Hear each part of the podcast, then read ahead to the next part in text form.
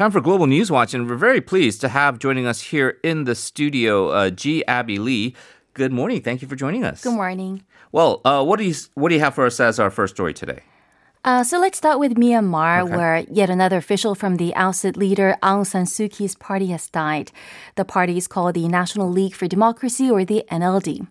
Reuters reported the NLD's Zaw Myat Linn died in custody on Tuesday after he was arrested in Yangon, the biggest city in the country. Watchdog Group Assistance Association for Political Prisoners, or the AAPP, released a statement that reads Zaw Linn, who was head of an educational institute, was announced dead today from injuries consistent with torture following an arbitrary nighttime raid. The exact cause of death is still unknown, but AAPP added Zaw Linn was subjected to beatings. Yeah, and so this is certainly uh, troublesome to hear, uh, to say the least. Unfortunately, there is nothing that can be independently verified. We have to go on the word of the AAPP right now because of the fact that the uh, the military junta has really clamped down on any information going out, and they're certainly not being transparent with how they're uh, treating their uh, patients. So, but for this individual, could you give some background on, on his arrest, why he was uh, detained, and all of that? Right, so his case is not so alone. As you and many of our listeners already know, probably, the military seized power in a coup on February 1st, and since then, security forces have acted quickly in arresting government officials and protesters, as well as journalists and NGO workers. Worse still are people who have been taken arbitrarily in nighttime raids. The United Nations said in this case, their families do not know where their loved ones are or what condition they're in. Human Rights Watch also said people who are forcibly disappeared are more likely to be subjected to torture or ill treatment than others arrested. There's also an interesting aspect of the coup, Henry. Companies in the West and Asia are facing growing pressure to break ties with businesses run by the Myanmar military. Kirin Holdings, which you may know from the Kirin Ichiban beer, announced its plans to abandon its involvement with a Myanmar brewery due to its close links to the military. The multinational company based in Japan was founded by William Copeland, a Norwegian American. French oil and gas company Total owns more than 31% of the Yadana offshore gas field, and the U.S. company Chevron owns 28% through a subsidiary. The rest is shared with a Thai company and the state owned Myanmar Oil and Gas Enterprise.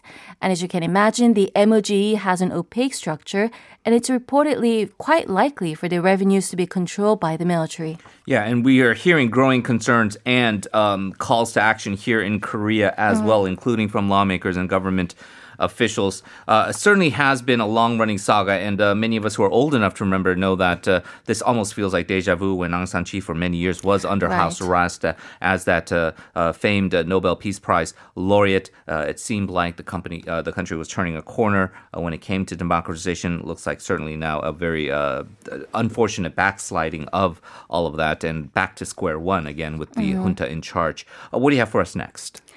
Let's over to head over to France and mm-hmm. revisit the death of a school teacher last year. Samuel Paty, a secondary school teacher near Paris, was beheaded by a radical teenager last October after showing his class cartoons of the Prophet Muhammad in a civics class about free speech. The reason why it's back in the news is because a 13 year old at the school lied about the teacher. The student told police that she lied about being in the class and falsely accused Paty of asking Muslim children to leave the class while he showed the pictures. Previously, her father, who has been charged in connection with the murder, posted several incendiary videos on Facebook based on his daughter's testimony, which identified Paty. But the Paty family's lawyers said on the radio Tuesday that everything in the investigation showed very early that she, she that she lied. Yeah, and so this really kind of brings back to attention uh, the, the tensions that exist inherently with immigrants uh, coming largely from uh, Muslim countries and, of course, practicing their faith, but at the same time, uh, what is deemed to be sort of social norms in these various European countries, and of course, the clashes that occur with this and uh, the uh, incident with depicting Muhammad in uh, some kind of a drawing. Uh, really erupted a few years back with the Charlie Hebdo uh, Yeah. case. Uh, but it does engender also, um, unfortunately, the side effect of a lot of xenophobia and maybe even, uh, as we can see, racist elements uh, that have been sort of uh, kind of lingering in Europe, which we kind of see indirectly with the attitude of the British press towards this really has become, I think, the, one of the biggest uh, international issues right now. A huge, huge interview uh, with Oprah Winfrey has really brought to the fore now this discussion on uh, the royal family, inherent racism, and how the British press covers these topics. Namely, we're talking about Prince Harry and his wife Meghan Markle and the aftermath of that uh, famed Oprah Winfrey interview. What's the latest that you have for us? Yeah, I don't know about you, but I could not log into Facebook or Instagram without hearing all about my friends' opinions Oh, yeah, about yeah. this interview. Everyone has a take on this, for sure. Right. And another person who has a take on this is uh, British TV personality Piers Morgan, who will be leaving Good Morning Britain. His employer, ITV, announced following discussions with ITV, Piers Morgan has decided now is a time to leave Good Morning Britain. ITV has accepted this decision and has nothing further to add. Now, earlier on Tuesday, Morgan walked off the set after he was skewered by a co host for his criticism of Prince Harry and Meghan following their blockbuster interview with Oprah Winfrey.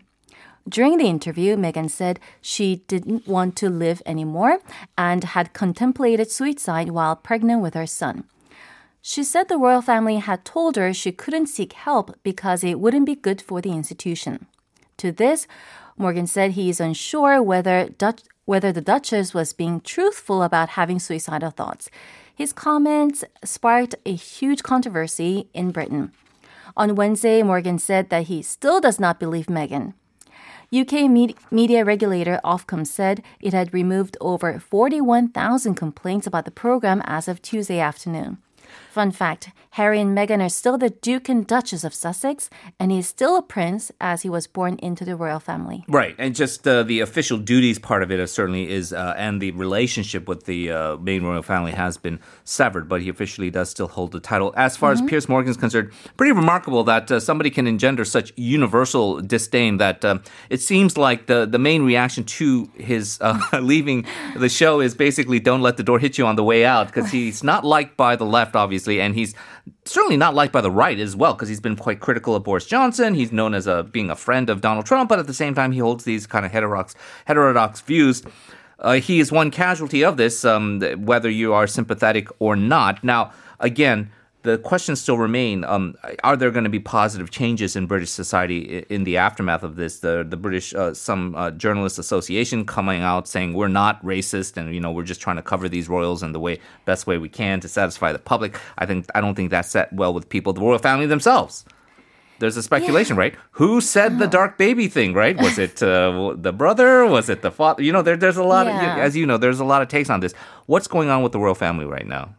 So, Queen Elizabeth II, she made her first public response to the interview this week and said the royal family is saddened to learn the extent of the challenges faced by the Duke and the Duchess of Sussex. So, the statement issued by Buckingham Palace on behalf of Her Majesty the Queen reads like this. The whole family is saddened to learn the full extent of how challenging the last few years have been for Harry and Meghan. The issues raised, particularly that of race, are concerning. While some recollections may vary, they have been they are taken very seriously and will be addressed by the family privately. Harry, Meghan, and their son Archie will always be much loved by uh, family members. On the contrary, though, Prince Charles, Harry's father, declined to comment on the issue when asked by a reporter on Tuesday. Right. Which, again, uh, as you said, with uh, your news feed kind of littered with all these hot takes, uh, uh, raised some speculations as to uh, Charles and uh, what his necessarily uh, role in all of this was.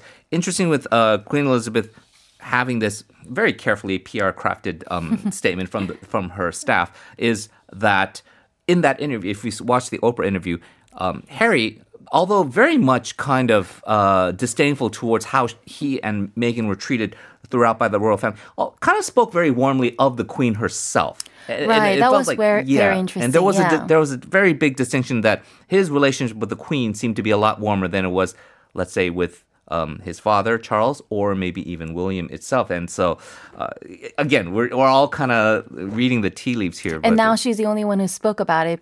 Publicly. So Right, right. And so you kind of wonder uh, what the dynamics were there. Uh, and I I think the speculation is going to keep going on for a while. We do have time for one more story. What do you have? let's go over to Mexico. Women marching on International Women's Day have clashed with police at barricades surrounding the National Palace in Mexico City on Tuesday. Law enforcement officials fired pepper spray after the protesters attempted to tear down a metal wall. The city government said 62 officers and 19 civilians were injured, but it strongly denied using gas against protesters. The Mexican president, uh, Andres Manuel Lopez Obrador, installed the metal barricades in advance of the protest, saying he wanted to protect government property from vandalism. The protesters are accusing the president of fearing the feminist movement and ignoring important issues such as rampant sexual violence and a daily toll of 10 femicides. According to official data, more than 900 women were victims of femicides last year in Mexico. All right. Well, uh, got a lot of uh, stories here covered. Uh, Abbey, thank you very much. Look forward to more reporting in the future, and we'll talk to you again soon. Thanks for having me.